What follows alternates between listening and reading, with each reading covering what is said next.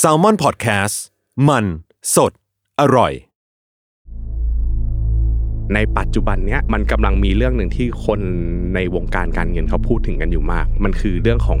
วิกฤตหนี้ยุโรป ซึ่งวิกฤตหนี้ยุโรปเนี่ยเขาเรียกว่าประมาณว่าต้นต่อมาจากประเทศเล็กๆ แห่งหนึ่ง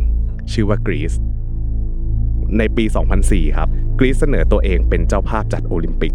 งบประมาณที่กรีซตั้งไว้แล้วได้รับโอกาสในการเป็นเจ้าภาพเนี่ยตอนแรกตั้งไว้ประมาณ 95,000 ล้านบาท แต่เอาเข้าจริง ๆ ค่าใช้จ่ายมันเกินตัว มันเกิดขึ้นจริง ๆ ประมาณ 5 0 0แสนล้านบาท เขาไปขอกู้จากต่างประเทศ ไปขอกู้จากกองทุนต่างๆ มาธนาคารต่างๆ แต่ว่าไอ้หนี่ที่กู้มาสุดท้ายมันกลายเป็นภาระของประเทศ ภาระของประชาชน มีคนคาดการณ์ว่าถ้าสมมติว่ากรีซเนี่ยรัดเข็มขัดแบบนี้ไปเรื่อยๆนะครับแล้วก็ดำเนินนโยบายเกินดุลก็คือใช้จ่ายให้น้อย แล้วเรียกเก็บภาษีเยอะๆหารายได้เยอะๆไปเรื่อยๆเนี่ย กรีซจะเริ่มคลายตัวจะเริ่มผ่อนตัวนะครับประเทศจะเริ่มฟื้นฟูได้โดยไม่ต้องกู้ยืมเนี่ยภายในปี 2060 DPA สถาบันคุ้มครองเงินฝาก Presents Money a m a g e d o n วันเงินตราวินาศ สวัสดีครับ นี่คือรายการ Money a m a g e d o n วันเงินตราวินาศ EP ที่2นะครับก็อยู่กับผมยศพนันพงษ์เช่นเคยครับ ครับ สวัสดีครับผมปั้นนายปั้นเงินครับ โอเคครับผม รายการนี้ก็ย้ำกันอีกทีเนาะให้มันชัดเจนกันไปเลยว่าสนับสนุนโดยสถาบันคุ้มครองเงินฝากหรือว่า DPA อ่าน นะครับ ครับผม ซึ่งเอาจริงๆแล้วอ่ะ อืม สปอนเซอร์รายการเนี้ยมามาถูกที่ถูกทางมากเพราะว่าเราจะมาเล่าเรื่องของวิกฤตทาง อืม การเงินเนาะ อืม เพื่อให้เห็นว่าเวลามันล้มอ่ะมัน ฮะ มันน่ากลัวยังไงอ่ะ ใช่ เพราะว่าวิกฤตการเงินเนี่ยพูดจริงๆอ่ะ เออ มันส่งผลกระทบ เออเออ มาก แล้วมันส่งผลกระทบเป็นวงกว้าง ครับ ดังนั้นเนี่ยสปอนเซอร์กับ อืม เรื่องราวของรายการที่เรากำลังจะเล่าให้ฟังเนี่ย เออเออ มันเข้ากัน เอ ดี อ นะฮะ อย่างที่เราเห็นกัน EP ที่แล้วนะพี่ปั้นเนาะ อืม ก็คือที่พี่ปั้นเล่าเรื่องของ The Great Depression ใช่ คืออันเนี้ยผมเรียกได้ว่าเปิดโลกผมเหมือนกัน เพราะผมไม่คิดว่าคำว่า depression ในที่นี้มันจะหมายความตรงตัวหมายถึงแบบหดหูขนาดนั้นนะ เออ แล้วมันกระจายวงกว้างมากๆเนาะ ใช่ใช่ วันนี้เรามาคุยกันเรื่องอะไรดีพี่ปัน วันนี้นะครับคราวที่แล้วเนี่ยเรา เออ พูดถึงฝั่งอเมริกา ครับ นะครับวันนี้ขอบินข้ามมาฝั่งยุโรป เอ กันบ้าง อได้ได้ อ่านะครับคือถ้าพูดถึงยุโรปเนี่ยทวีปยุโรปอะ เออ เราจะนึกถึงหลากหลายประเทศ ครับ นะมีทั้งประเทศเล็กประเทศใหญ่มากมายนะครับก็ประเทศใหญ่ๆ ส่วนใหญ่ก็ถ้าเรานึกถึงยศนึกถึงอะไรบ้าง ก็อังกฤษ อ่าอังกฤษ เออ อ่าเยอรมัน เยอรมัน อ่า อิตาลี อ่าสเปน ครับ ฝรั่งเศส แล้วก็ยังมีประเทศเล็กๆ มากมาย อืม ลิทัวเนีย ยูเครน กรีซหรือว่าประเทศเล็กๆ น้อยๆ มากมาย ครับ นะครับ แต่ทีนี้เนี่ยเป็นที่รู้กันดีครับว่าในทวีปยุโรปเนี่ยจริง ๆ แล้วอ่ะหลากหลายประเทศเนี่ยแต่ก่อนนะเขาเคยปกครองตัวเองกันมาก่อน อืม แล้วเขาก็ อืม เคยเหมือนกับว่า มีการทำการค้า ครับ ระหว่างประเทศกันไปไปมามาๆ อืม ไม่มีอะไรแต่จนกระทั่งในสงครามโลกครั้งที่สองหลังจากที่สงครามโลกครั้งที่สองจบลง อืม ต่อเป็น อืม เป็นเรื่องราวที่ต่อจากคราวที่แล้ว เออเออ นะฮะ เออ คราวที่แล้วเป็นเรื่องสงครามโลกจบจบที่สงครามโลกครั้งที่ ครับ สองอ่าอันนี้เริ่มต้นที่สงครามโลกครั้งที่สอง อ่าฮะ จนกระทั่งสงครามโลกครั้งที่สองเนี่ยพอมันมีฝ่ายผู้แพ้ผู้ชนะนะฮะฝั่งผู้ชนะเนี่ยส่วนใหญ่ก็คือพวกกลุ่มอเมริกา อ่าพวกดีอะไร อ่าใช่ ส่วนกลุ่มผู้แพ้เนี่ยก็จะเป็นพวกญี่ปุ่น ครับ นะฮะเยอรมัน อืม อิตาลีอ่ะที่อยู่ฝั่งที่อยู่ฝั่งผู้แพ้ ครับ นะครับฝั่งในขณะเดียวกันในยุโรปเนี่ยผู้ชนะก็จะมีอังกฤษฝรั่งเศส อืม อะไรประมาณนี้ อืม นะครับซึ่งด้วยความที่สงครามโลกครั้งที่สองส่วนใหญ่อะพื้นที่ที่วิวาทกันอ่ะ อือฮึ มันมันอยู่ที่ยุโรปด้วย อืม นะครับ อืม ดังนั้นแล้วเศรษฐกิจที่ยุโรปอ่ะมันก็เลยได้รับความเสียหายรุนแรง ครับ นะฮะความเจริญหลังจากสงครามโลกครั้งที่สองเนี่ยมันก็เลยไปตกอยู่ที่ฝั่งอเมริกาอ่ะเหมือนกับเป็นการเปลี่ยนขั้วอำนาจ อืม อ่าไปอยู่ที่อเมริกา หลังจากนั้นเนี่ยญี่ปุ่นเองอ่ะแม้จะเป็นผู้แพ้ญี่ปุ่นก็เหมือนกับพลิกตัวเองกลับ อ่าม มาให้เป็นเหมือนกับมหาอำนาจทางเศรษฐกิจหลังจากนั้น อ่า ทีเนี้ยมันก็เลยกลายเป็นว่าทางฝั่งอเมริกาที่มีเงินดอลลาร์เป็นของตัวเอง กับ อ่า ฝั่งญี่ปุ่นที่มีเงินเยนเป็นของตัวเองเนี่ยหลังจากสงครามโลกเนี่ยพอเขาพลิกตัวเองกลับมาได้แล้วเนี่ยหลังสงครามเนี่ยเศรษฐกิจเขายิ่งใหญ่มาก มันทำให้สองสกุลเงินเนี่ยมันกลายเป็นสกุลเงินใหญ่ของโลก อ่าซึ่งมันอยู่ฝั่งเป็นตัวแทนฝั่งตะวันตกแล้วก็ ใช่ ฝั่งตะวันออก ใช่ แต่ยุโรปที่มันอยู่ตรงกลางตรงเนี้ยครับ เออเออ มันประกอบไปด้วยหลากหลายประเทศอย่างที่บอกตอนแรก ครับ เลยว่ามันมีทั้งประเทศเล็กประเทศใหญ่ มันกลายเป็นว่าเฮ้ยถ้าสมมติว่าเยอรมันจะเข้ามายิ่งใหญ่แข่งกับ อืม คนอื่นเนี่ยมันอาจจะไม่พอเพราะว่าเยอรมันเองเนี่ยก็กลายเป็นผู้แพ้ อ่า สงครามหลายหลายอย่างเขาก็ต้องฟื้นฟูอะไรอย่างเงี้ยเขาก็เลยมีความแข็งแกร่งไม่เพียงพอนะครับขนาดเดียวกันจะไปพึ่งพาอังกฤษหรือว่าฝรั่งเศสอย่างเงี้ยที่เป็นผู้ชนะเขาก็ไม่ได้มีความยิ่งใหญ่เท่ากับ อืม อเมริกาหรือว่าฝั่งของญี่ปุ่น เออเรียกได้ว่าต่างคนต่างสะบักสะบอม ใช่ต่างคน มา ต่างสะบักสะบอมเพราะว่า เออ พื้นที่สงครามอย่างที่บอกแหละ ครับ มันอยู่ที่ยุโรป อ่าฮะ นะฮะทีนี้เนี่ย กลุ่มประเทศยุโรปก็เริ่มจะรู้สึกแล้วว่าแบบเฮ้ยเราแม่งด้อยค่าว่ะ เออเออ ด้อยค่ากว่ากลุ่มยักษ์ใหญ่อย่าง สู้ อเม ไม่ ริ ได้ กา แล้ว อ่าใช่แล้วก็ประเทศเกิดใหม่อย่างพวกญี่ปุ่น ครับ นะครับทีเนี้ยฝั่งยุโรปเองเขาเคยเป็นมหาอำนาจมาก่อนไงก่อนหน้านี้ยุคยุคที่เป็นยุคจักรวรรดินิยมเนี่ยเออยุโรปนี่ โอ้โห ยิ่งใหญ่ พัด มาก เลยสเป ออน ใช่สเปนโปรตุเก เออ ส ฝรั่งเศส อ่าฮอลันดาอะไรว่าไปนะฮะแต่ทีนี้เนี่ยพอเขาอยากจะกลับมาเป็นมหาอำนาจอีกครั้งเนี่ย อืม ปี 1992เนี่ยเขาเริ่มมีแนวคิดแล้ว อ่าฮะ ว่าเฮ้ยไหนๆเราก็เป็นทวีปที่เป็นปึกแผ่นใหญ่ ครับ อ่าเรามารวมตัวกันไหมเรามารวมเศรษฐกิจให้มันเป็นปึกแผ่นเดียวกัน a v e n g e r Assemble อ่าประมาณนั้นเลยนะฮะแล้วก็พยายามที่จะก่อตั้งสหภาพยุโรปขึ้นนะ ครั ฮะ บ หรือ EU ซึ่งจุดมุ่งหมายเนี่ยก็เพื่อเอื้อประโยชน์ซึ่งกันและกันนะครับให้ให้กลุ่มภายในประให้ประเทศที่อยู่ในกลุ่มสหภาพยุโรปตรงเนี้ยมีเสรีทางเศรษฐกิจมากขึ้น อืม อ่า อืม มีการจ้างงานเสรีอ่าคนในต่างประเทศเนี่ยอยู่ชายแดนติดการสามารถย้ายกันไปย้ายกันมาอยู่ในสหภาพยุโรปได้ ครับ ขณะเดียวกันก็สามารถเดินทางข้ามประเทศนะครับเป็นฟรีฟรีวีซ่านะฮะมีอัตราภาษีพิเศษสำหรับธุรกิจที่ทำทำระหว่างประเทศที่อยู่ในสหภาพยุโรป สิ่งที่สำคัญเลยคืออย่างที่บอกว่า พอฝั่งอเมริกาเศรษฐกิจยิ่งใหญ่ ญี่ปุ่นเศรษฐกิจยิ่งใหญ่ สกุลเงินของสองประเทศเนี้ยมันยิ่งใหญ่เขาก็เลยคิดว่าเฮ้ยยุโรปเนี่ยถ้าสมมติต่างคนต่างแยกกันใช้สกุลเงิน มันจะไม่มีความเป็นปึกแผ่น อืม มันก็เลยก่อให้เกิดสกุลเงินยูโรขึ้นมา อ๋ออ่ อ่า นี่คือการกำเนิดสกุลเงินยูโรอย่างเป็นทางการในปี 1998 ครับ นะฮะ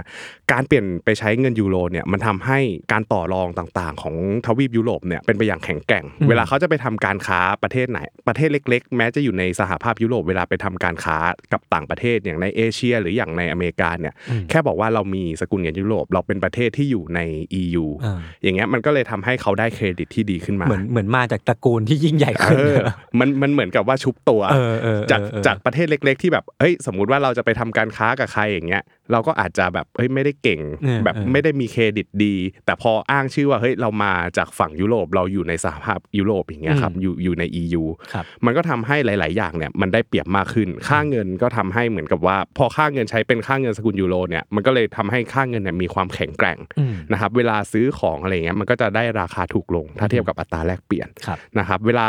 จะก่อหนี้หรือว่าจะขอกู้ยืมนะครับก็สามารถกู้ยืมได้ง่าย มีเครดิตดีแล้วไง เออ เออใครๆก็อยากให้ยืมเพราะถือว่าเป็นประเทศที่อยู่ใน EU มันก็ฟังดูดีนะพี่ ใช่ แล้วก็อีกอย่างหนึ่งก็คือต้นทุนต่ำลงด้วย เออ นะฮะแล้วก็โดยหลักๆแล้วเนี่ยสกุลเงินยูโรเนี่ยได้รับการค้ำประกัน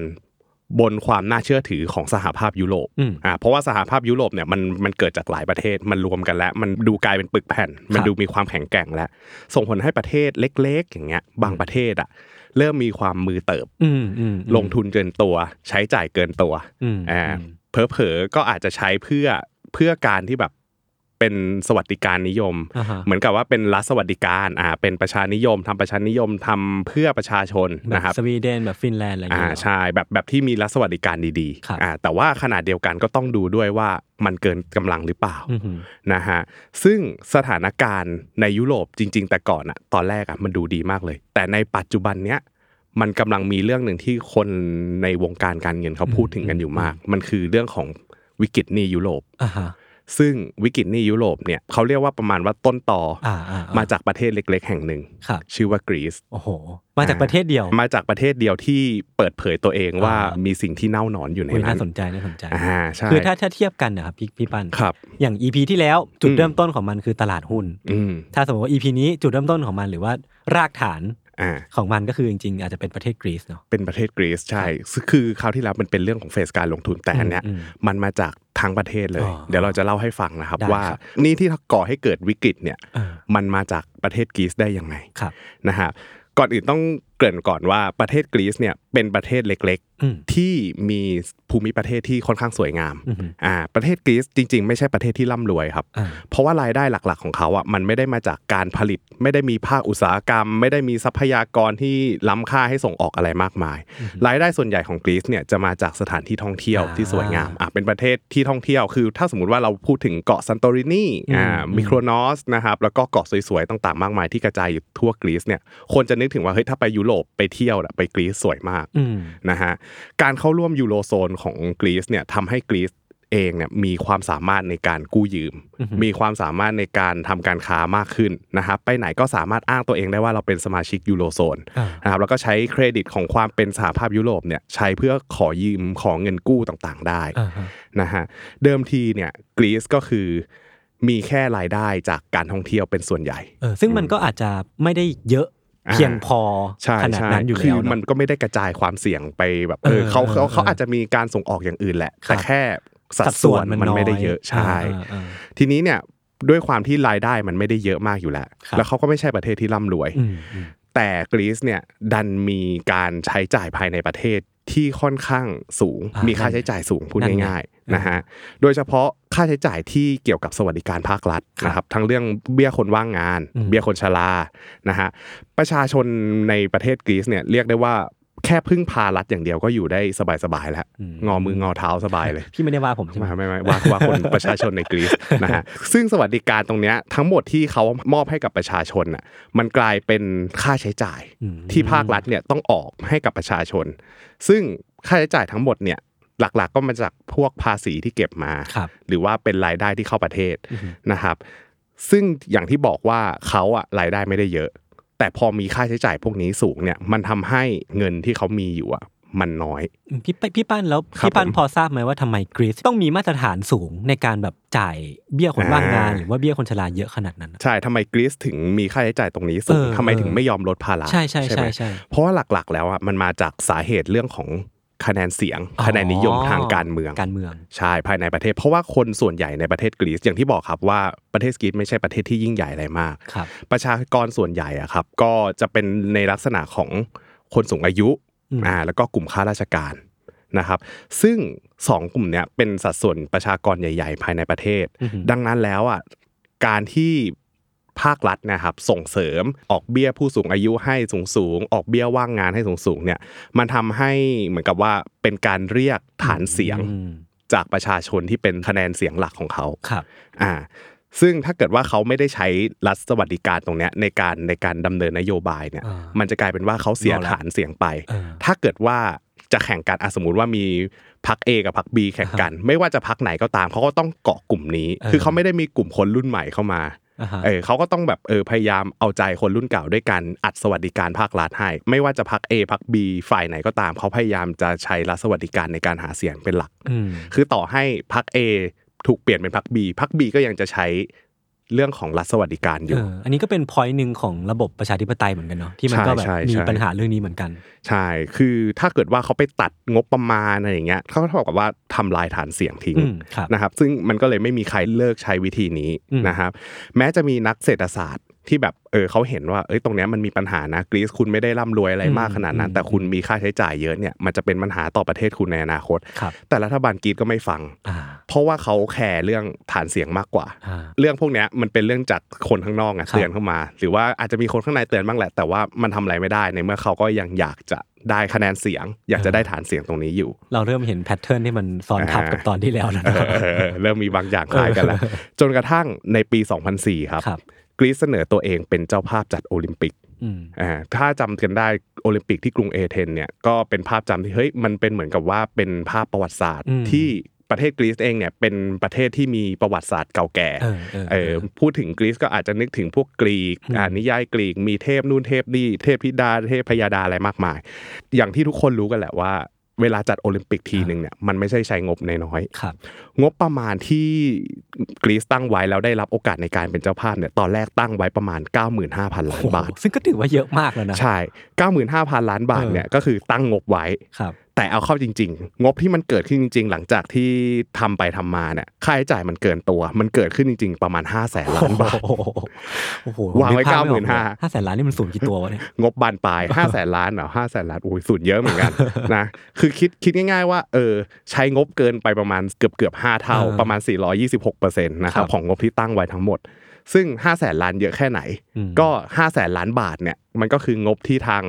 รัฐบาลไทยขอกู้เพื่อเอามาใช้ อืมอืม ในการจัดการโควิด ครับ นะฮะ อันนี้ก็คือตอนตอนปี 64 เลย อือฮึ นะครับ ดังนั้นแล้วเนี่ยเวลาที่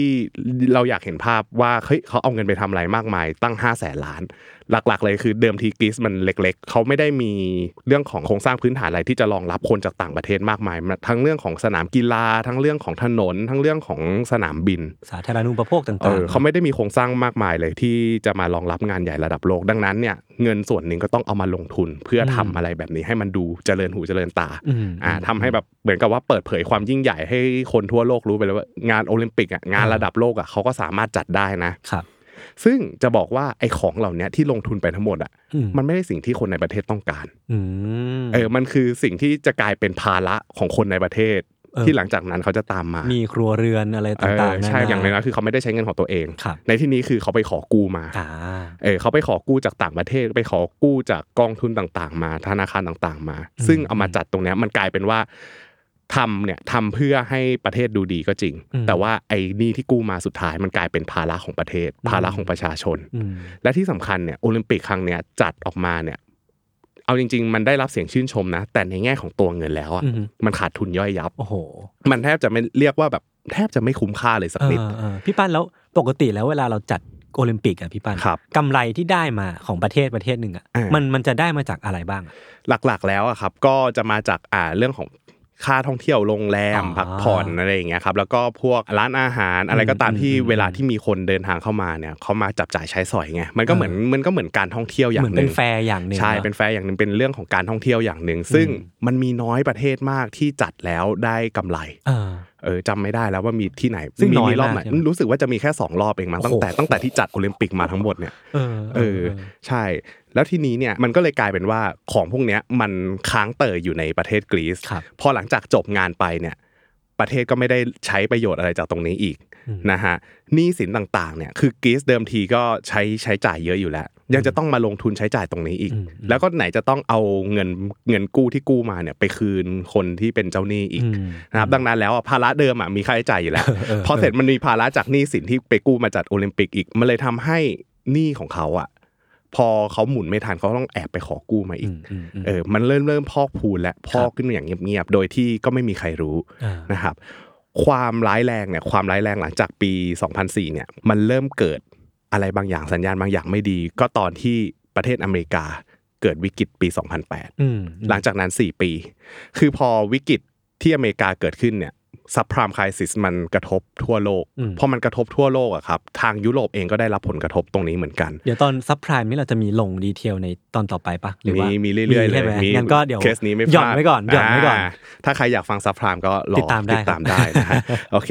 มันก็เลยส่งผลให้ตรงเนี้ยพอมันเกิดวิกฤตซับพรามอะครับสหภาพยุโรปเองเนี่ยก็ต้องพยายามดำเนินนโยบาย รัดเข็มขัด อืม รัดเข็มขัดในที่นี้คือใช้จ่ายให้น้อย อ่า อ่าแล้วก็พยายามหารายได้ให้เยอะเพื่อค้ำจุนเศรษฐกิจของประเทศที่อยู่ในสหภาพยุโรปให้ได้ ซึ่งเอาจริงแล้วอ่ะพอมาพูดถึงการรัดเข็มขัดอ่ะเท่าที่ ฮะ ฟังพี่ปั้นมามันดูยากมากเลยนะ การที่แบบกรีซจะลดค่าใช้จ่ายลงอะ ใช่ถ้า มัน ถ้า ดูแบบโหไม่รู้จะทำยังไงอะ เออถ้าฟังอย่างเงี้ยเราจะรู้สึกว่าเฮ้ยเรากรีดอะมันจะทำยังไง เออเออ นะฮะซึ่งพอเป็นอย่างเงี้ยสหภาพยุโรปอะมันต้องอาศัยความร่วมมือจากทุก ๆ ประเทศ อ่า ที่อยู่ใน ครับ ที่อยู่ในสหภาพเดียวกัน อืม นะครับซึ่งมันก็มีประเทศที่ทำได้และทำไม่ได้นะครับปี 2009เนี่ยกรีซเนี่ยหลังจากหลังจากที่เกิดวิกฤตอะครับกรีซก็เริ่มมีการเลือกตั้งใหม่ ะ เพื่อมาแทนรัฐบาลชุดเก่า ครับ คือประชาชนกรีซเองก็สงสัยอยู่เหมือนกันว่าเฮ้ยรัฐบาลชุดเก่าเนี่ยประชาชนเนี่ยมีความสงสัยว่ามันมีการคอร์รัปชันเกิดขึ้นหรือเปล่าภายใน อืม เอออประชาชนทำได้แค่สงสัย เพราะรู้สึกว่าหลาย ๆ อย่างมันมีความไม่โปร่งใสขึ้น ตั้งแต่การจัดงานโอลิมปิกอะไรต่าง ๆ นะมากมายลากยาวจนมาถึงปี 2008 อืม นะครับเขาก็เลยมีการเลือกตั้งใหม่ แล้วก็มีรัฐบาลชุดใหม่ขึ้นมาแทนรัฐบาลชุดเก่า ปรากฏว่าพอรัฐบาลชุดใหม่ขึ้นมาเนี่ยเขาก็มีการสืบสาวราวเรื่องว่าเฮ้ยที่ผ่านมาเนี่ยมันมีการใช้เงินเป็นยังเป็นยังไงบ้างนะฮะ อืม ปรากฏว่าไปเจอแจ็คพอต โอ้ย นะฮะ กล่องแพนโดร่า รัฐบาลชุดเก่าเนี่ยเขาซ่อนหนี้มากมายไว้ใต้ผม อ่า นะฮะสิ่งที่เขาซ่อนไว้ไม่ได้บอกใครมันคือหนี้สิน ครับ นะครับแล้วก็บิดเบือนข้อมูลบางอย่าง มันทำให้เรื่องเนี้ยถ้าเกิดว่าเป็นการเกิดขึ้นกับคนธรรมดาอย่างเราเฮ้ยเราแอบไปกู้เงินอะไรเงี้ยมันก็คงไม่ใช่เรื่องใหญ่อะไร ครับ แต่อันเนี้ยมันเป็นเรื่องเศรษฐกิจระดับประเทศ อืม ที่เชื่อมโยงคนเป็นล้าน อืม ๆนะครับการที่กรีซไม่บอกใครเนี่ยไม่บอกใครว่าเฮ้ยเรามีการสร้างหนี้มากมายเลยนะ ตั้งแต่ที่ผ่านมาเนี่ยมันทำให้มันมี การเดือดร้อนของคนอื่นเกิดขึ้น ซึ่งใครที่ว่านั้นน่ะคนที่เดือดร้อนน่ะไม่ใช่ใครก็คือสหภาพยุโรป อ่า ใช่ เพราะว่าสมาชิกในกลุ่มยุโรปอย่างที่บอกกันว่าเขาเลือกที่จะจับมือกันแล้วเขาอยากจะเป็นปึกแผ่นเดียวกันแล้ว อืม ดังนั้นแล้วเนี่ยเขาก็ต้องดำเนินนโยบายต่างๆ เวลามีอะไรก็ควรจะเปิดเผยต่อกัน อืม แต่กรีซเลือกที่จะไม่บอกอะไรเลย แล้วก็ เก็บงำเอาไว้ เก็บงามทุกอย่างเอาไว้นะครับเพราะอะไรเพราะกลัวโดนแบนกลัวเพื่อนไม่ครบ โอ้คือถ้าสมมติว่า เออ บอกเรื่องหนี้ไปโดนตัดออกจาก EU โอ้เรื่องใหญ่กว่าเดิมอีก ใช่ ไม่ เพราะ รู้ ว่า จะแก้ยังไง เพราะว่ามันกลายเป็นว่าเขาอะทำตัวไม่ดีคนเดียว เออ เออ เออ ซึ่งการทำตัวไม่ดีของเขาเนี่ยมันกลายเป็นว่าพอมีการสืบสาวเรื่องเฮ้ยเขาทำผิดกฎ ครับ ของยูโรโซนหลายข้อเหมือนกัน อืม เพราะว่าหนึ่งในกฎที่กรีซต้องปฏิบัติหรือว่าหลาย ๆ ประเทศต้องปฏิบัตินะครับก็คือห้ามมีหนี้เกินกว่า 60%ของ GDP อืมกรีซมีเท่าไหร่พี่ กรีซเนี่ยตอนนั้นเนี่ยมีหนี้สาธารณะประมาณ 115%ของ GDP สองเท่า ล่อสองเท่าเลยเหรอ ใช่ พี่ ล่อไปสองเท่า ก็คือเขาอุตส่าห์แคปไว้ว่าไม่ให้เกิน 60%นะ นี่ล่อไปสอง ล่อ เท่า ไปแล้วก็แบบเออไม่บอกใคร ครับ ขณะเดียวกันก็ห้ามขาดดุลงบประมาณคำว่าขาดดุลเนี่ยก็คือ เออ เหมือนกับว่าห้ามใช้จ่ายเกินตัว อ๋อครับ ห้ามใช้จ่ายอ่ะคือฝั่งรัฐจะได้รายได้มาจากภาษี อืม อะไรอย่างนี้แล้วก็รายได้ต่างๆ ที่เขาเก็บมา อืม แล้วก็ฝั่งค่าใช้จ่ายก็เป็นค่าใช้จ่ายเพื่อการทำรัฐสวัสดิการ เออ เพื่อนโยบายต่างๆ ตรงนี้ ปรากฏว่าทางกรีซเนี่ยเขาถูกแคปว่าห้ามขาดดุลงบประมาณเกิน 3%ของ GDP อืม นะฮะแต่กรีซเนี่ยขาดดุลงบประมาณไป 15%ของ GDP ทั้งหมด โอ้โห นะฮะก็คือประมาณ 5 เท่าเอออุตสาห์โดนคุมไว้แล้วนะ แต่ก็ เออ ทำเกินไป ครับ นะครับก็หมายความง่ายๆว่านอกจากกรีซจะมีหนี้สินเกินตัว อืม แถมยังมีเรื่องของการใช้เงิน นิสัยการใช้เงินที่ใช้มัน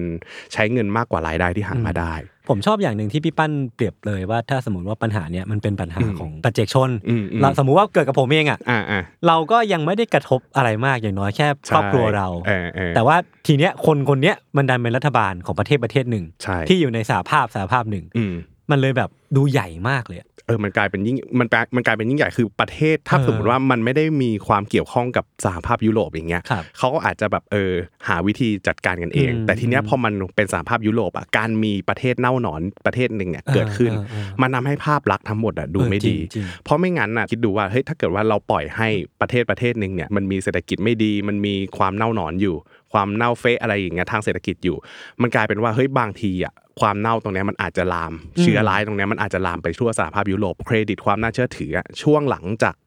เกิดวิกฤตที่ซับพลามเงี้ยมันก็ยิ่งดูแย่เข้าไปอีก ๆครับ มันจะกลายเป็นว่าเฮ้ยถ้าสมมติว่ามันเกิดวิกฤตที่อเมริกาเสร็จมาเกิดที่ยุโรปต่อทันทีเนี่ยเฮ้ย โอ้ โอ้ โห โหหลายอย่างมันดูแย่เลยนะ สถาบันคุ้มครองเงินฝาก มีหน้าที่หลักคือคุ้มครองเงินในบัญชีของผู้ฝากเงิน โดยจะคุ้มครองเงินฝากโดยการจ่ายคืนให้กับผู้ฝาก ในวงเงินที่กฎหมายกำหนด ภายใน 30 วัน หากเกิดเหตุการณ์ที่สถาบันการเงิน ถูกเพิกถอนใบอนุญาต ซึ่ง DPA มีการเก็บเงินนำส่ง จากสถาบันการเงินที่ได้รับความคุ้มครอง เพื่อสะสมไว้เป็นกองทุนคุ้มครองเงินฝากสำหรับใช้คุ้มครองผู้ฝากเงิน ในวงเงิน 1 ล้านบาท ต่อ 1 รายผู้ฝาก ต่อ 1 สถาบันการเงิน ในกรณีที่ผู้ฝากมีเงินฝากเกินวงเงินที่กำหนด DPA ยังทำหน้าที่ชำระบัญชี สถาบันการเงินที่ถูกเพิกถอนใบอนุญาต ด้วยการขายทอดทรัพย์สินของสถาบันการเงินนั้น และจ่ายคืนเจ้าหนี้ตามลำดับที่กฎหมายกำหนด เพียงเท่านี้ ผู้ฝากเงินก็จะมั่นใจได้แล้วว่า เงินฝากของท่านจะไม่สูญหายไปไหน เพราะมี DPA คอยดูแลให้อุ่นใจ ซึ่งความจริงหลาย ๆ อย่างเนี่ยมันเริ่มเปิดเผยสู่สาธารณะมากขึ้น เพราะว่าตอนปี 2010อะเงินคงคลังในประเทศกรีซแทบจะไม่เหลือแล้ว อ่า เขาเองเนี่ยก็ต้องไปขอกู้เพิ่มอีกเพื่อที่จะเอาเงินน่ะ ครับ มาใช้จ่ายภายในประเทศ อ่าฮะ เอามาอัดรัฐสวัสดิการต่อ อัดต่อ นิสัยยังเหมือนเดิม อัดฉีดต่อ เออยังยังไม่มีอะไรเปลี่ยนแปลงนะครับ พอเขาจะไปขอกู้เงินเพิ่มเนี่ย เป็นธรรมดาว่าเฮ้ยหลังจากเกิดวิกฤตใหญ่ๆอะที่ อืมอืม 2008เนี่ยไม่นานเนี่ย ปี 2010 เขาก็ไม่ได้สามารถจะไปกู้อะไรได้ง่าย อืม ๆ เวลาที่เจ้าหนี้จะให้ยืมอะเขาก็ต้องขอเช็ค เครดิต เครดิตเช็คแบบเช็คเยอะมาก เกินกว่ามาตรฐานในระดับปกติ ครับ ซึ่งพอเช็คไปเช็คมาแล้วเนี่ย เจ้าหนี้ที่เขาไปขอกู้อะ ก็เห็นถึงตัวเลขบางอย่างที่แบบเฮ้ยมันดูเละมากเลย อืม ตัวเลขหนี้เน่าๆของเดิมเนี่ย มันก็น่าตกใจละ คือมันน่าตกใจ มัน มาก น่าตกใจ มาก แล้วทีนี้เจ้าหนี้เก่าเองอ่ะก็เริ่มรู้สึกแล้วว่า เออ แบบเฮ้ยทำไม ไม่น่าไหวละ เออเขาจ่ายหนี้ไม่ได้นะ เออ ที่ผ่านมาพฤติกรรมมันดูแบบแปลกๆนะหนี้ก็มีเยอะแต่ยังใช้จ่ายเกินตัวอย่างเงี้ยยังยังเหมือนกับว่ากรีซยังยังทำตัวเหมือนกับอามีหนี้เยอะอยู่ แต่ยังถ่ายรูปลงโซเชียลไปกินหรูอยู่แพงอะไรอย่างเงี้ย เออยังเริ่มทำตัวไม่น่ารัก เออก็ก็ยังทำตัวไม่น่ารักอยู่ เออ ทีเนี้ยมันก็เลยกลายเป็นว่าพอข้อมูลตรงเนี้ยมันถูกเปิดเผยออกมาเนี่ยมัน ครับ ก็เลยกลายเป็นว่าเฮ้ยไม่มีใครอยากจะให้กรีซกู้ยืมเงินละ อืม กลายเป็นว่าเงินในประเทศเนี่ยมันเริ่มหายไปแล้ว ครับ กรีซถูกหลาย ๆ ประเทศหลาย ๆ เจ้าหนี้เจ้าหนี้หลาย ๆ คนเนี่ยปรับอันดับความน่าเชื่อถือลง อืม นะครับพันธบัตรหรือว่าตราสารหนี้ของประเทศกรีซเนี่ยมันกลายเป็นพันธบัตรเกรดขยะ โอ้โห จังบอล เขาใช้คำนี้เลยใช่ปะ เป็นเกรดขยะเลย อ่าน นะครับ ซึ่งปกติแล้วอะ ครับ เวลาที่เราลงทุนซื้อพันธบัตรอะไรอย่างเงี้ยครับตราสารหนี้พวกเนี้ยถ้าเกิดว่าประเทศไหนที่น่าเชื่อถืออะเขาจะดูเรตติ้งก่อน ว่าเฮ้ยประเทศนี้เรตติ้งประมาณไหนตราสารจากประเทศนี้เรตติ้งประมาณไหน ซึ่งถ้าเกิดว่าคุณเรตติ้งดีอะคุณไม่ต้องจ่ายดอกเบี้ยเราเยอะก็ได้เออขอเพราะเราเชื่อมั่นไงว่าคุณจะเอาเงินมาคืนเรา อืมมันคือวิธีการลงทุนที่เซฟมากๆ ใช่ เนอะ ใช่ถ้าเป็น investment grade อันนี้ ครับ ผมพูดถึง investment grade อืมอืม แต่ถ้าเกิดว่าเป็นจังบอลเป็นพันธบัตรขยะอย่างเงี้ย อ่าก รีซต้องเรียกร้องให้เจ้าหนี้ปล่อยเงินกู้ให้ โดยที่กรีซเองจะแลกดอกเบี้ย 35%ให้ โอ้โห คือถ้าเทียบกันนะ อ่าฮะ ประเทศกรีซ35%ในเวลานั้น ประเทศไทยตอนเนี้ยแค่ 2%เ โอ้โหมันโหยิ่งกี่เท่าวะเนี่ยยี่สิบเท่าเกือบยี่สิบเท่าอ่ะ นี่ยมันมันทำให้เราเห็นว่าความน่าเชื่อถือมันต่างกันแค่ไหน คือ เอ 35%มันดูเป็นอัตราผลตอบแทนที่แบบเฮ้ยเราลงทุน 1 ล้านอย่างเงี้ยเรา ครับ ได้เงินกลับมา 3 5 0 0 0 อ่าอ่า เออแต่ว่าถ้าซื้อพันธบัตรที่ไทยอะลงทุน 1 ล้านได้เงินกลับมาแค่ 20,000 เออ เออ คือเอาง่ายๆ คือ ความน่าเชื่อถือของประเทศประเทศหนึ่งจะผัดผันผวนตรงข้าม อ่ะ กับอัตราดอกเบี้ย ใช่ ของของตราสารหนี้ของ ใช่ พันธ เพราะ บัต ว่าร เพราะว่ายิ่งความน่าเชื่อถือต่ำประเทศเหล่านั้นเนี่ยมันก็ต้องยิ่งออกพันธบัตรที่ ดึง ต้อง ดูด อ่าดึงดูด อ่า ด้วยอัตราดอกเบี้ยพวกนี้ ซึ่ง ครับ กรีซเองเนี่ย ก็เลือกที่จะแบบเออใช้ 35%ดึงดูดเออให้ทายว่ามีคนเอาไหม ไม่มี ไม่มี เป็นผมผมก็ไม่เอา ขนาด 35เปอร์เซ็นต์ขนาดถ้าสมมติว่าแบบเออมีเพื่อนคนหนึ่งไม่น่าเชื่อถือเลยมาขอยืมเงินยศ เออ บอกว่าเฮ้ย เออเออ เดี๋ยว เออ ขอยืมล้านหนึ่ง กูเออเอา เออเดี๋ยวจ่ายให้ เอาเลยสาม เดี๋ยวจ่ายให้เลยล้าน ตอนจบจ่ายให้ล้านหนึ่งล้านสามแสนห้าหมื่นแต่ประวัติไม่ดีเลยนะ ไม่เอา เออ ไม่คุ้มอะ ใช่คือทุกคนแค่แค่ระดับประชาชนอย่างเงี้ยเรายังคิดอย่างนี้เลย เออ แต่ว่าระดับประเทศชาติที่ ครับ เขาแบบเฮ้ยมองเห็นว่าประเทศเนี้ยมีข้อมูล มีความน่าจะเป็นที่จะเบี้ยวหนี่อย่างเงี้ย อืม มากมายแค่ไหนเขาก็เป็นธรรมดาที่เขาจะไม่ให้ยืม ครับ นะครับซึ่งแม้ดอกเบี้ยพันธบัตรไอ้ตรงเนี้ยสามันจะสูงล่อตาล่อใจแค่ไหนเนี่ยแต่คนที่ขอกู้มันมีหนี้สินอีลุงตุงนางมีภาระมากมาย รายได้ก็ไม่ดี อืม รายได้ก็มาจากแค่การท่องเที่ยวอย่างเดียวนะครับ อืมอืม ถ้าสมมติว่าได้เงินกู้ไปเขาก็คงรู้อยู่แล้วแหละว่าไอ้พวกเนี้ยมันจะเอาเงินไปใช้เหมือนเดิมเดิมๆแบบเดิมๆเลยเอาไปใช้อัดรัฐสวัสดิการเอาไปจ่ายให้ประชาชนเอาไปเปย์ประชาชนนะครับก็เลยไม่มีใครให้กรีซกู้ยืมเงิน ที่สุดแล้วเนี่ยกรีซก็หมดทางพึ่ง ก็เลยต้องหันไปหาเพื่อนตัวเอง สหภาพยุโรป นะฮะ เพื่อนรัก เออเพื่อนรักนะ ฮะสหภาพยุโรปนะครับกลุ่ม EU หรือว่าพวกกองทุนการเงินระหว่างประเทศ IMF นะครับหรือแม้กระทั่งธนาคารกลางยุโรปเองเนี่ยเพื่อขอเงินกู้อย่างน้อยๆอ่ะขอสักนิดนึงก็ยังดีมาต่อลมหายใจ อืม นะครับเพราะค่าใช้จ่ายในประเทศเนี่ยมีเยอะมาก ซึ่งวิธีการที่ทางฝั่งของ EU กับ IMF ใช้แก้ปัญหาให้กรีซในเบื้องต้นเนี่ยก็คือโอเค อืม ในเมื่อคุณ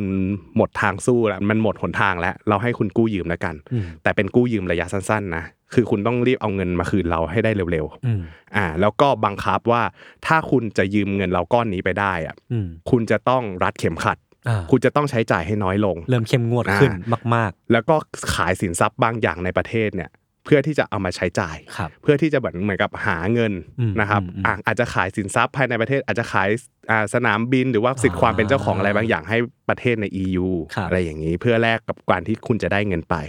นะฮะทีนี้เนี่ยกรีซมันก็เหมือนเดิมครับ อ่ามั มันก็อย่างที่บอกว่าเขาไม่สามารถขยับตัวหรือว่าลดค่าใช้จ่ายอะไรได้มาก เออเออ กรีซยังทำตัวเหมือนเดิม เออยัง นะครับ ยังทำเหมือนเดิมอีก ไม่ เหรอ ใช่เด็กดีกรีซไม่ใช่เด็กดีเลย ยังดื้ออยู่นะฮะ เออ นะฮะก็คือเหมือนกับว่าเขาอ่ะไม่สามารถปฏิบัติแผนที่จะแบบลดการขาดดุลได้เลย เออ นะครับคือสุดท้ายเขาก็ต้องใช้จ่ายอยู่ ครับ เนื่องจากรัฐบาลเนี่ยห่วงคะแนนเสียงมากจนเกินไป อืม นะฮะไม่ยอมลดภาระอะไรเลย จนทางฝั่งของกองทุน European Financial Facility เนี่ย หรือว่าเขาเรียกว่าเป็นกองทุนที่คอยช่วยเหลือประเทศในสหภาพยุโรป ครับ เขาเองเนี่ยก็บอกออกมาบอกแล้วว่าเฮ้ยตอนเนี้ยจริงๆอ่ะมันไม่ได้มีแค่กรีซ อ้าว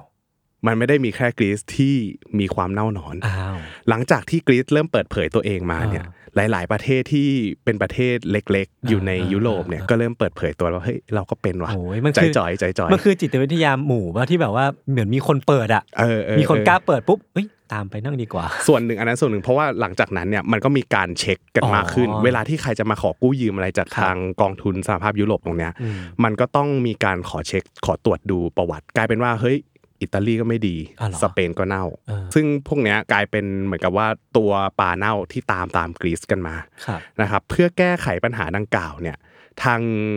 กองทุนสหภาพยุโรปเขาก็ให้ประเทศอื่นๆ ยืมเงินไป อืม จนกระทั่งเงินแทบจะไม่เหลือแล้วเหมือนกัน โอ้โหคือเงินเงินกองกลาง ใช่เงินกองกลางใน ของ สหภาพ ยู ยุโร เอ ป งเนี่ยเหรอครับ อืม โอ้ แทบ มัน จะไม่เหลือเลย มันขนาดนั้นเลยหอ ใช่เพราะมันมันถ้าสมมติกรีซคนเดียวอาจจะไม่เป็นไรไง เออ แต่กลายเป็นว่าจริง ๆ มันมีทั่ว โอ้ เกือบทั่วสหภาพยุโรปเลย หลังจากที่กรีซเปิดเผยตัวเองอ่ะมันมีการตรวจเช็คอะไรเงี้ยมากขึ้น เออ นะครับสุดท้ายกรีซก็เลยกลายเป็นว่าเฮ้ยเขาไม่มีที่พึ่งแล้ว ครับ เพราะว่าประเทศอื่นก็เป็นเหมือนกัน เรามันเราไม่ได้เป็นคนเดียวแต่เราเราเป็นแค่ตัวเปิด กูยืมจนเพื่อนกูจนไปหมดแล้วเนี่ย พอต่างประเทศเขาไม่มีเงิน พอสหภาพยุโรปเขาไม่มีเงินให้เนี่ยสุดท้ายแล้วอ่ะกรีซก็ต้องยอมทำตาม เพราะไม่มีทางเลือก ครับ นะครับพอยอมทำตามเนี่ยมันกลายเป็นว่าเขาลดค่าใช้จ่ายปุ๊บ อืม มันเกิดปัญหาภายใน อืม การเมืองเริ่มมีคนไม่พอใจว่า เฮ้ยทำไมอะไรอะไรก็ตามที่เราเคยได้มาก่อนก่อนหน้าเนี้ยมันไม่ได้เหมือนเดิม อืม การลดค่าใช้จ่ายของภาครัฐเนี่ยทำให้เกิดการนัดหยุดงานประท้วงของประชาชน บอยคอต เป็นแบบหยุดประท้วงเลยแบบ อ่า เออเราไม่ทำงานแล้ว ซึ่งตรงเนี้ยเขาออกมาประท้วงกัน เพราะว่าเขาไม่พอใจที่ทางภาครัฐรัดเข็มขัดตรงนี้ ครับ ซึ่งมันก็ทำอะไรไม่ได้นะครับ อืม จนกระทั่งปี 2012 เนี่ยยูโรโซนยอมให้การช่วยเหลืออีกครั้ง อันเนี้ยไม่ได้หาเงินมาให้แล้วยูโรโซนบอกโอเค คุณมีหนี่เท่าไหร่ เป็นกับต่างประเทศใช่ไหม ไม่ใช่ประเทศในยูโรโซนใช่ไหม อืม เราขอแบกรับตรงนั้นมาให้แล้วกัน อ๋อคือแบกรับ ก็ ภา คือ ระหนี้ ก็คือเอาเอาเงินเนี่ยไปช่วยจ่าย อ่า แล้วก็เอาหนี้ของกรีซที่เป็นของคนอื่น นอกนอกสหภาพยุโรปเนี่ยมาเป็นของสหภาพยุโรปเอง คือในทางปฏิบัติมันทำได้ใช่ไหม ทำได้ก็คือเหมือนกับว่าทางกลุ่มของสหภาพยุโรปก็เอาเงินเนี่ย อืม มาใช้มาช่วยอุ้มกรีซอุ้ม อืม หนี้บางส่วน ที่เขาไปเป็นหนี้นอกอ่ะอาจจะเป็นหนี้จากประเทศจีน ครับ หนี้ญี่ปุ่นหนี้จากอ่ะอเมริกาอะไรอย่าง อื เงี้ย มในมุมมองของนักการเงินอ่ะ อืม คือการกระทำแบบเนี้ยหรือว่าข้อปฏิบัติแบบเนี้ยมันหมายถึงว่ามันเกินเยียวยาแล้วปะหรือว่ามันมันสุดๆแล้วล่ะ คือจริง ๆ มันก็สุดๆนะเพราะว่าทางฝั่งของยุโรปเองอะครับเขาก็แทบอย่างที่บอกว่าแทบจะไม่ ก็ มี ไม่มี เงินเหลือแล้ว เออ เพราะว่ามันไม่ได้มีแค่กรีซอย่างเดียว ครับก็ต้อง พอไม่มีเงินเหลือในสหภาพแล้วเนี่ย มันก็เลยกลายเป็นว่าโอเค งั้นใช้วิธีว่าเดี๋ยวเราเข้าไปเป็นลูกหนี้แทน อ่า อ่าเราเข้าไปแบกรับหนี้เหล่านั้นแทน ครับ นะครับแล้วก็ให้ทางประเทศเล็กๆเหล่าเนี้ยอาจจะมาเป็นลูกหนี้ของทางสหภาพยุโรปอีกทีหนึ่ง อ๋อ นะครับพอออกกฎอย่างนี้แล้วเนี่ยพอเข้าไปช่วยเหลืออย่างนี้ยแล้ว มันก็เลยกลายเป็นว่าทางของ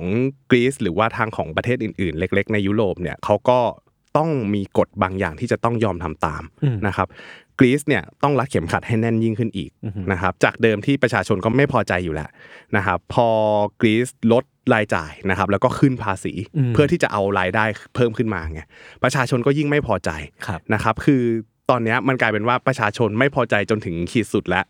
นะฮะเพราะว่าโดนเหมือนกับว่าโดนบังคับให้รัดเข็มขัดอยู่นั่นแหละ อืม นะครับ จนในที่สุดเนี่ยต่อให้ทำอย่างเงี้ยกรีซก็ไม่ได้ดีขึ้น อืม ในที่สุดกรีซก็ผิดนัดชำระงวดใหญ่อีก อืม นะครับมูลค่าหนี้ที่รอบปี 2012เนี่ยกรีซผิดนัดชำระไปเนี่ยมันมีอยู่ที่ประมาณ 3 0 0แสนล้านยูโร โห นะครับคิดเป็นเงินไทยก็ประมาณ 11 ล้านล้านบาท โอ้โหผมนึกภาพไม่ออกอีกแล้ว 11 ล้านล้านบาทนี่ยิ่งใหญ่แค่ไหนก็ ถ้าสมมติเทียบสเกลโอลิมปิกอีกครั้งละกัน อ่า ที่จีนเนี่ยตอนปี 2008 ที่กรุงปักกิ่ง ถือว่าเป็นโอลิมปิกที่อลังการมาก จีน ใช่ เขาไม่ยอม อ่าจีนตอนนั้นเนี่ยรอบนั้นใช้เงินไปประมาณ 1.4 ล้านล้านบาท อืม ซึ่งอันเนี้ยเบี้ยวหนี่ไป 11 ล้านล้านบาท โอ้โห เท่ากับว่าจัดงานโอลิมปิกสเกลกรุงปักกิ่ง 2008 ได้อีกเกือบเกือบสิบรอบอะ โหนี่มันเยอะขนาดไหนวะเนี่ย เออคือมันเหมือนกับว่ามันพอกพูนขึ้นเรื่อยๆอะครับย ครั ศ บ คือมันไม่ได้แค่โอเคยืมเข้ามาแล้วจบ มันกลายเป็นว่าพอหลังจากนั้นอ่ะเขาต้องมีกู้ยืมเพื่อใช้จ่ายในประเทศ ใช้กู้จากตรงนู้นตรงนี้ มันกลายเป็นว่ากู้มากู้แล้วกู้อีกกู้กู้ในกู้กู้ซ้อนกู้อย่างเงี้ย ครับ กลายเป็นว่าเออมันพอกพูนขึ้นมามหาศาล เออ นะครับพอปี 2013 เนี่ยหลังจากที่เพึ่งผิดนัดชำระเนี่ยกรีซเนี่ย ก็เริ่มตกที่นั่งลำบาก เจ้าหนี้เนี่ยแทบจะไม่อยากให้ความช่วยเหลือแล้ว ครับ เพราะว่าตอนเนี้ยเจ้าหนี้มองเห็นแล้วว่าเฮ้ยคุณรัดเข็มขัดแค่ไหนอะต่อให้คุณแบบลดรายจ่ายมากๆ เพิ่มเพิ่มเพิ่มรายได้มากๆแค่ไหนแล้วเนี่ย คุณก็ยังไม่สามารถเอาเงินมาใช้หนี้ได้เลย อืม นะครับสุดท้ายกรีซก็ต้องลดรายจ่ายขั้นสูงสุดด้วยการปลดค่าราชการ โอ้โห นะเพื่อลดภาระภายในประเทศ มันกลาย อ่า เป็นว่าตรงเนี้ยมันไปกระทบประชาชนแล้ว ครับ ประชาชนเริ่มตกงาน อัตราการว่างงานของกรีซเนี่ยเพิ่มสูงเป็น 30% โอ้โห คือใน 100 คนว่างงาน 30 คน อันไอ EP ที่แล้วนี่ว่าหนักเลยนะ ใช่ โอ้โห EP นี้สามสิบ เออ โอ้โห แต่ยังโชคดีที่กรีซเป็นประเทศเล็ก ครับ สามสิบคนอ่ะอ่ะถ้าเทียบกับประเทศใหญ่ๆมันอาจจะไม่เยอะแต่ถ้าเทียบในประเทศเองเนี่ยกรีซสามสิบคนเนี่ยอัตราการว่างงานสามสิบสามสิบเปอร์เซ็นต์เนี่ยก็ถือว่าเยอะมากเหมือน ค กั รั น บ นะครับนอกจากที่การว่างงานภาวะในประเทศนะ พอมีการว่างงานปุ๊บ จากเดิมเนี่ยกรีซเคยมีรัฐสวัสดิการที่แบบเฮ้ยคุณว่างงานเดี๋ยวเราจ่ายเงินให้คุณสบายๆกลายเป็นว่าตรงเนี้ยเงินตรงเนี้ยที่ควรคนว่างงานควรจะได้อะก็ไม่มีให้ อืม เพราะว่าเขาต้องรัดเข็มขัด กลายเป็นว่าสวัสดิการตรงเนี้ยคนว่างงานก็ไม่ได้จำนวนคนว่างงานก็เพิ่มขึ้น อืม มันก็เลยกลายเป็นสภาพภาวะที่เหมือนกับว่าในประเทศอะมีแต่คนตกงาน อืม แล้วไม่มีเงินที่จะเลี้ยงดูตัวเอง อืม เอออันเนี้ยมันก็เลยกลายเป็นภาพความโหดร้ายที่ก่อนหน้าเนี้ยกรีซไม่เคยเจอมาก่อน อ่อ่ เพราะว่าถ้า อ่ นึกกันดีๆว่าเฮ้ยก่อนหน้าเนี้ยเขาเคยอยู่ดีกินดี มีรัฐคอยเลี้ยงดูมาตลอดอย่างเงี้ยพอมาเจออย่างเงี้ยมันกลายเป็นว่าเฮ้ย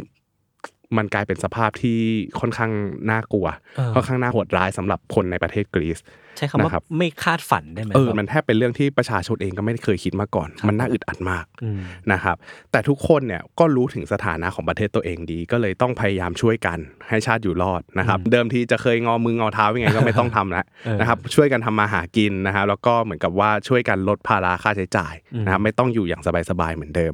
ทั้งหมดเนี่ยก็เพื่อให้ประเทศชาติอยู่รอดได้ อืม แต่ว่าปัจจุบันเนี้ยณวันเนี้ยครับกรีซเนี่ยยังมีปัญหาหนี้สินสะสมอยู่ แล้วก็ยังไม่จบลง อืม นะครับเพราะว่าในปี 2020เนี่ยหนี้สินกรีซเนี่ยพอกพูนขึ้นไปนะครับจากเดิมเนี่ยอยู่ที่ร้อยประมาณ 115 ใช่ไหมที่พูดคราวที่แล้วว่าประมาณปี 2000 น่าจะ 2008อ่า2008 น่าจะมีอยู่ประมาณ 115%นะครับตอนปี 2020เนี่ยมีประมาณ 182%ของ GDP เออ นะครับมีคนคาดการณ์ว่าถ้าสมมติว่ากรีซเนี่ยรัดเข็มขัดแบบนี้ไปเรื่อยๆนะครับแล้วก็ดำเนินนโยบายเกินดุลก็คือใช้จ่ายให้น้อย แล้วเรียกเก็บภาษีเยอะๆหารายได้เยอะๆไปเรื่อยๆเนี่ยกรีซจะเริ่มคลายตัวจะเริ่มผ่อนตัวนะครับประเทศจะเริ่มฟื้นฟูได้โดยไม่ต้องกู้ยืมเนี่ยภายในปี 2060 โอ้โหเว้ยเกือบสี่สิบปี 40 ปี โอ้โห นะ ข ฮะ นลุกเลย แต่ เออ ภาวะของโควิด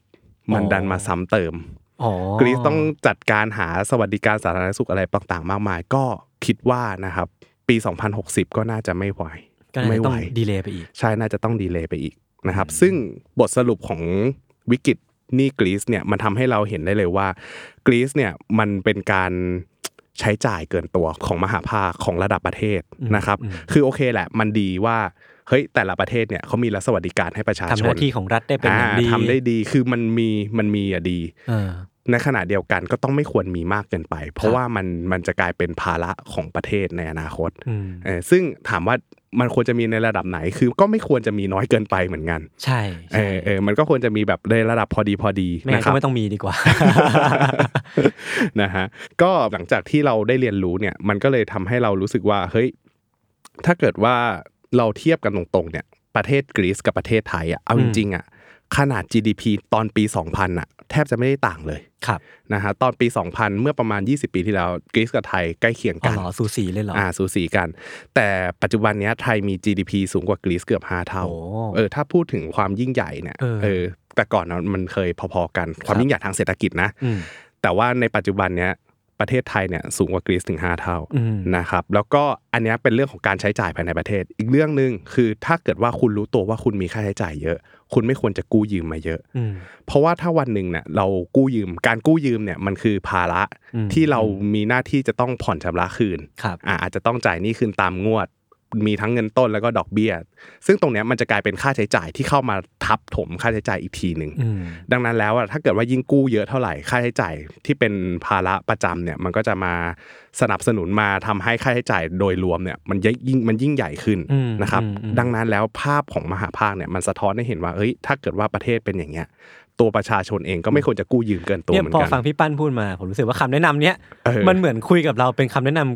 การเก็บเงินอะไรพวกเนี้ยแบบส่วนตัวมากๆเลยอ่ะ เออใช่ แต่จ เพราะว่า ริงๆมันเป็นของประเทศอ่ะ มันมันคล้ายๆกันครับ เออย ศคือมันมันเหมือนกับว่าพอเรามองภาพใหญ่แล้วมองกลับมาดูตัวเองเนี่ยเฮ้ย ครับ มันสามารถสะท้อนได้ว่าเฮ้ยถ้าเกิดว่าเราใช้จ่ายเยอะ แล้วเราไปกู้ยืมเราเป็นหนี้บัตรเครดิตอย่างเงี้ย อืม แล้วเราเป็นหนี้บัตรเครดิตหลายใบไอ้ดอกเบี้ยบัตรเครดิตอ่ะมันไม่ธรรมดานะ เออ ดอกเบี้ยบัตรเครดิตเนี่ยมันประมาณ 20กว่าเปอร์เซ็นต์ โอ้ เออคือมันสูงมากแต่ขนาดเดียวกันอ่ะเวลาเวลาเป็นหนี้อะอ่ะอย่างกรีซเนี่ยช่วงแรก ๆ เวลาไปขอกู้ยืมคนอื่น มันอาจจะได้แค่ประมาณหลักเดียว ครับ สองสามเปอร์เซ็นต์สี่ห้าเปอร์เซ็นต์ อือฮึ แต่ในวันหนึ่งเนี่ยที่คุณหมดความน่าเชื่อถือเนี่ยต่อให้คุณพยายามจะให้ดอกเบี้ยสูงแค่ไหน 35%ก็ยังไม่มีคนเอา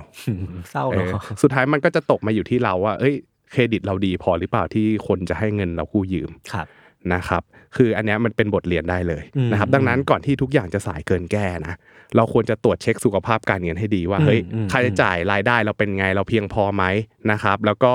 เรายังมีค่าใช้จ่ายจำเป็นอยู่แค่ไหน อืม นะครับเราใช้จ่ายอู้ฟู่เกินไปหรือเปล่า ครับ อ่าแล้วก็หนี้สินส่วนตัวเนี่ยเรามีหนี้สินจำเป็นเยอะไหมมีหนี้ดีเท่าไหร่หนี้ไม่ดียังไงบ้างนะครับแล้วก็หนี้ไม่ดีควรจะตัดทิ้ง นี่ดีกับนี่ไม่ดีต่างกันไงอ่ะ อ่าหนี้ดีก็อาจจะเป็นพวกหนี้ที่แบบเฮ้ยเรากู้ยืมมาเพื่อที่มันก่อให้เกิดประโยชน์ทางเศรษฐกิจ หรือว่าก่อให้เกิดรายได้ อย่างเช่นว่าอ่าเรากู้ซื้อบ้านเพื่อที่เราจะแบบปล่อยเช่าต่ออ อฮึ อ่าหรือว่าเรากู้ยืมซื้อรถมาเพื่อที่จะใช้รถเนี่ยออ ขั ก บ งาน Grab วิ่งงาน ขับ เออออก Uber Grab อะไรอย่างงี้ก็ได้ เออ นะฮะเพราะว่าจริง ๆ แล้วถ้าสมมุติว่าเราเช็คสุขภาพการเงินดีๆเนี่ยมันก็ทำให้เราพอจะรู้ตัวเองว่าเฮ้ยเรามีความสามารถในการใช้จ่ายยังไง ดังนั้นนะครับเราก็ควรจะมีการตรวจเช็คให้ดี อืมอืม ว่า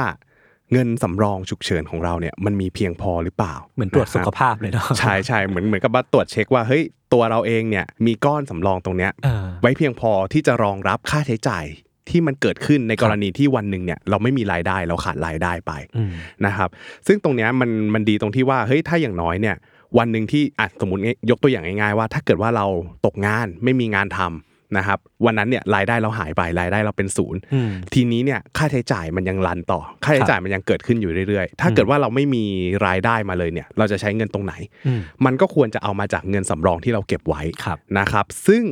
เงินสำรองฉุกเฉินเนี่ยตามหลักสูตรของนักวางแผนการเงินที่เขาแนะนำเนี่ยก็จะอยู่ที่ประมาณ 6-12 เท่าของ อืม ค่าใช้จ่ายรายเดือน อืม ยกตัวอย่างนะครับว่าถ้าเกิดว่าเรามีค่าใช้จ่ายอยู่ที่ประมาณ 10,000 บาทต่อเดือนเนี่ย ครับ เงินสำรองที่เราควรจะเก็บก็ควรจะอยู่ที่ประมาณ 60,000ถึง120,000 บาท อืม นะครับซึ่งตรงนี้เนี่ยมันก็จะเก็บอยู่ในรูปแบบของเงินออม หรือว่าจะถูกเก็บอยู่ในเรื่องของตราสารทางการเงินกองทุน